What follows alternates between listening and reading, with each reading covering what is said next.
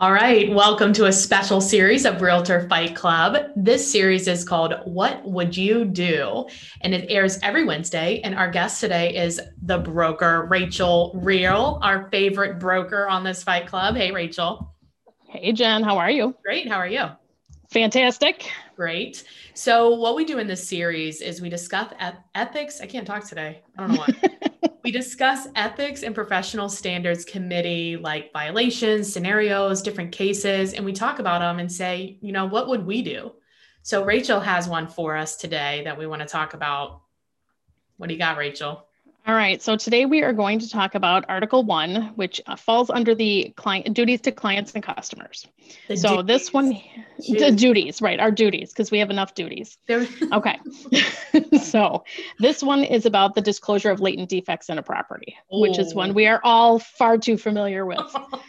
far too familiar. This is going to be good. All right, right, isn't it? Okay, so Article 1 states when representing a buyer, seller, landlord, tenant, or other client as an agent, realtors pledge themselves to protect and promote the interests of their clients. Okay. This obligation to the client is primary, but it does not relieve realtors of their obligation to treat all parties honestly. When serving a buyer, seller, landlord, tenant, or other party in a non agency capacity, realtors remain obligated to treat all parties honestly. So this particular case revolves around standard of practice 1-9. Can I ask you a question states, real quick about Absolutely. This? So what is Yes, you have to disclose. disclose, disclose, disclose.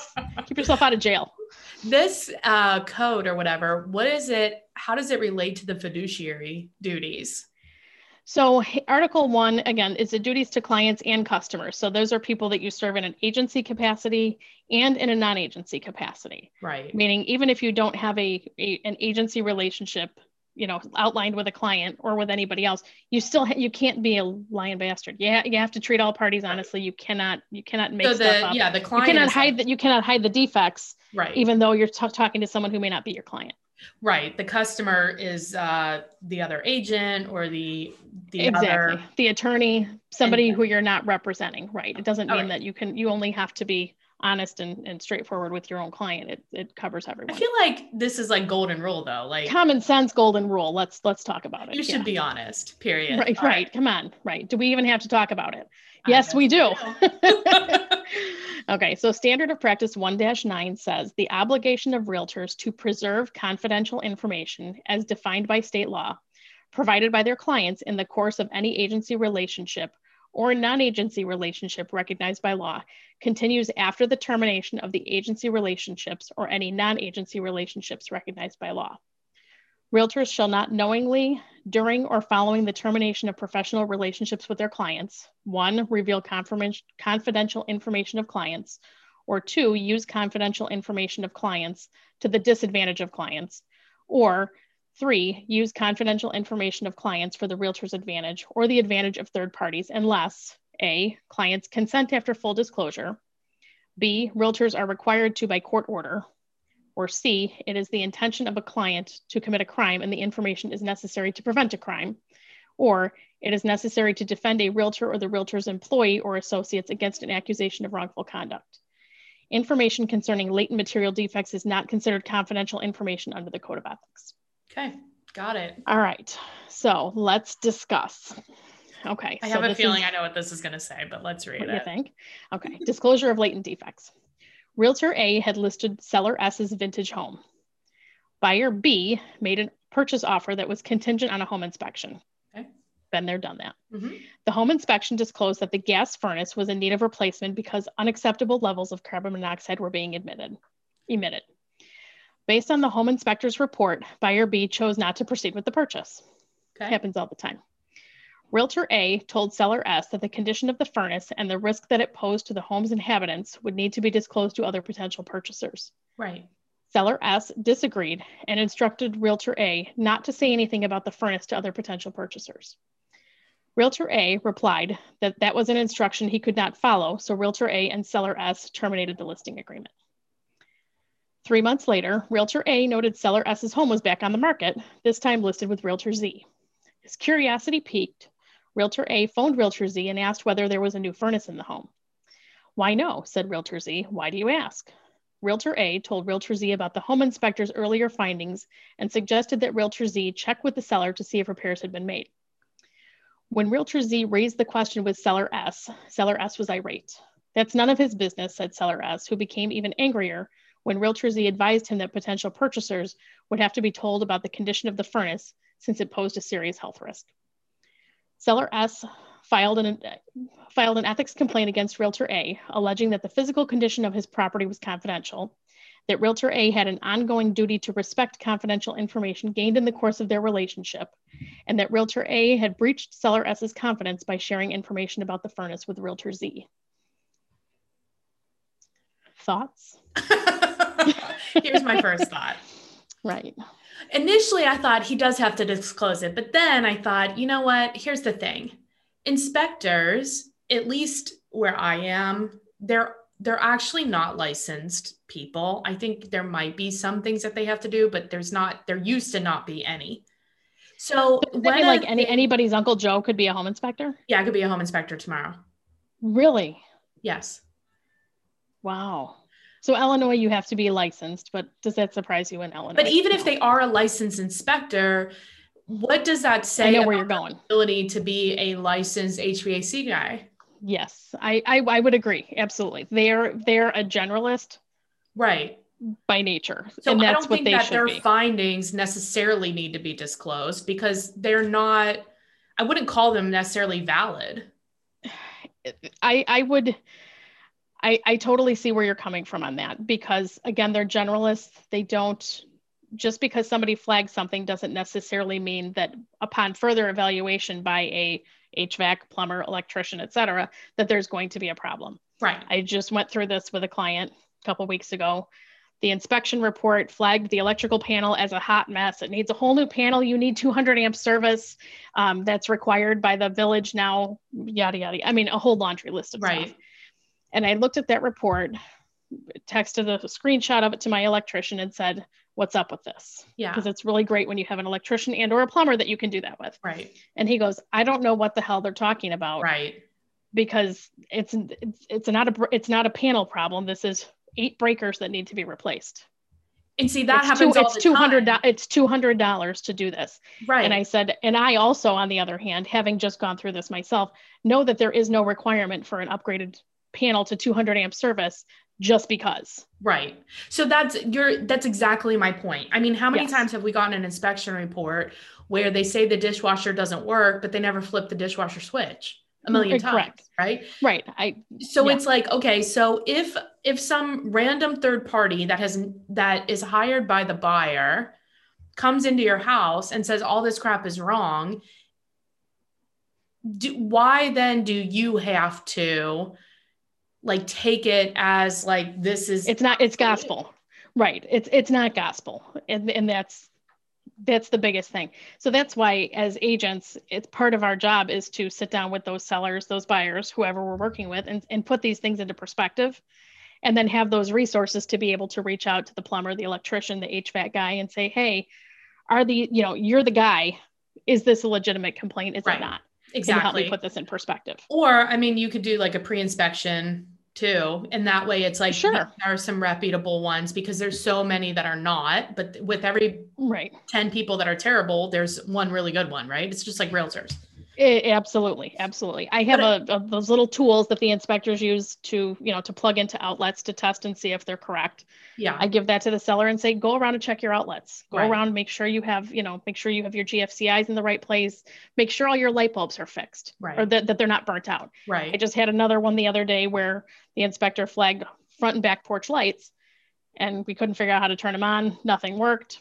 It's in the report made a request and said, "Hey, what's up with the lights?" Yeah. Well, the seller's response back was, "These are all t- these are special light bulbs attached to an app, and we control them with the phone." There you go. Boom. Great. Okay. Just put a note on the door, put a note on the wall, something. Leave a note in the kitchen, just so that you're not sitting there going, "We don't know what what's going on." What's going on?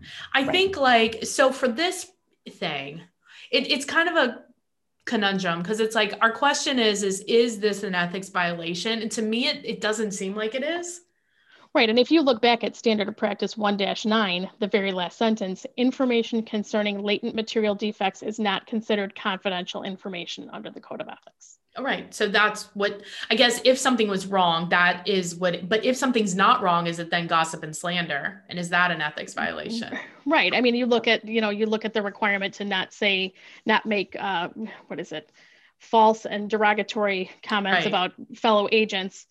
But are you doing that if what you're stating is 100% truth? Right. That's I mean, also he doesn't know. You know what I mean? So it's Right. that's I mean, that's the rub. So you get a report, you think the inspector that did the report is unprofessional, he's not a qual like he really he got like he doesn't have a license or whatever. I or could see that being even a bigger problem where you're at because if they don't even need to go through any kind of training, anything, anybody No, could walk in and be a home.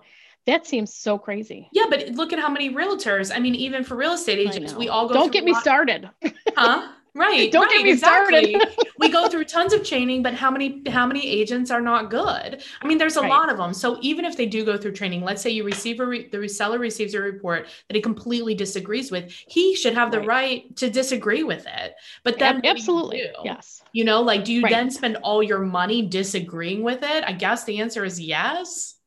I and that and that's where it gets to be a challenge. That's where Bullshit, it's it's Rachel. really helpful to ha- I know. That's where it's really helpful to have that plumber, electrician, HVAC guy where you can text and say, "Hey," and I I literally will take a screenshot of the inspection report and a couple of pictures and send it over and say what's up. And and Well, yeah, but then what happens? probably 8 out of 10 right, probably 8 out of 10 times the the actual licensed professional will say that's a load of horse crap. right. This is this is really what that means. Hence the problem. So then what happens? So let's say in this So then it- scenario, huh? Right. So, so in this in this case, where the electrical panel was the question, we had the sell the seller. I said because this is going to come up in every single inspection report, Right. whether or not you you move forward with this buyer or not. This particular problem with these eight breakers is going to come up in every report. They're recalled breakers. You can Google it. It's a problem. Mhm. So get ahead of it now. right. If, if this stays together and we move forward, great. If it doesn't, you're just one step ahead later. But Yeah. we didn't go through expanding the panel to 200 amp service. We didn't replace the whole darn thing. We replaced eight breakers. Right. And then what happened? So then did that, like, let's say you lost that buyer, then lost that buyer right do you then disclose that this was found and this is what was fixed? no because once it's addressed and once it's taken care of it's it's no longer a disclosure There's no issue. problem. There's no issue now if they didn't do any of those repairs i would have had to sit down with these sellers and say hey listen you have eight breakers in here per the electrician this is a safety hazard it's a problem let's just get them fixed Right. it's Exactly. 200 bucks out of your pocket not a big deal to not freak out the next buyer over something that's very easily fixable Right. Yeah, this is a hard one. So I think Yeah. we agree that technically, like, as this case reads, we can go on a tangent on other things, but this is they not sure can an how many hours do you have not many. So this Right. is not the ethics. There's no ethics Mhm. violation here. right i would agree. regarding that code, but we are still, I feel like, unsure if it's an ethics violation regarding the, like, if it's just gossip. I from from what I the conversations I've had with attorneys where I'm at, which is in Illinois, um, and and we don't use attorneys throughout the entire state, but our market does.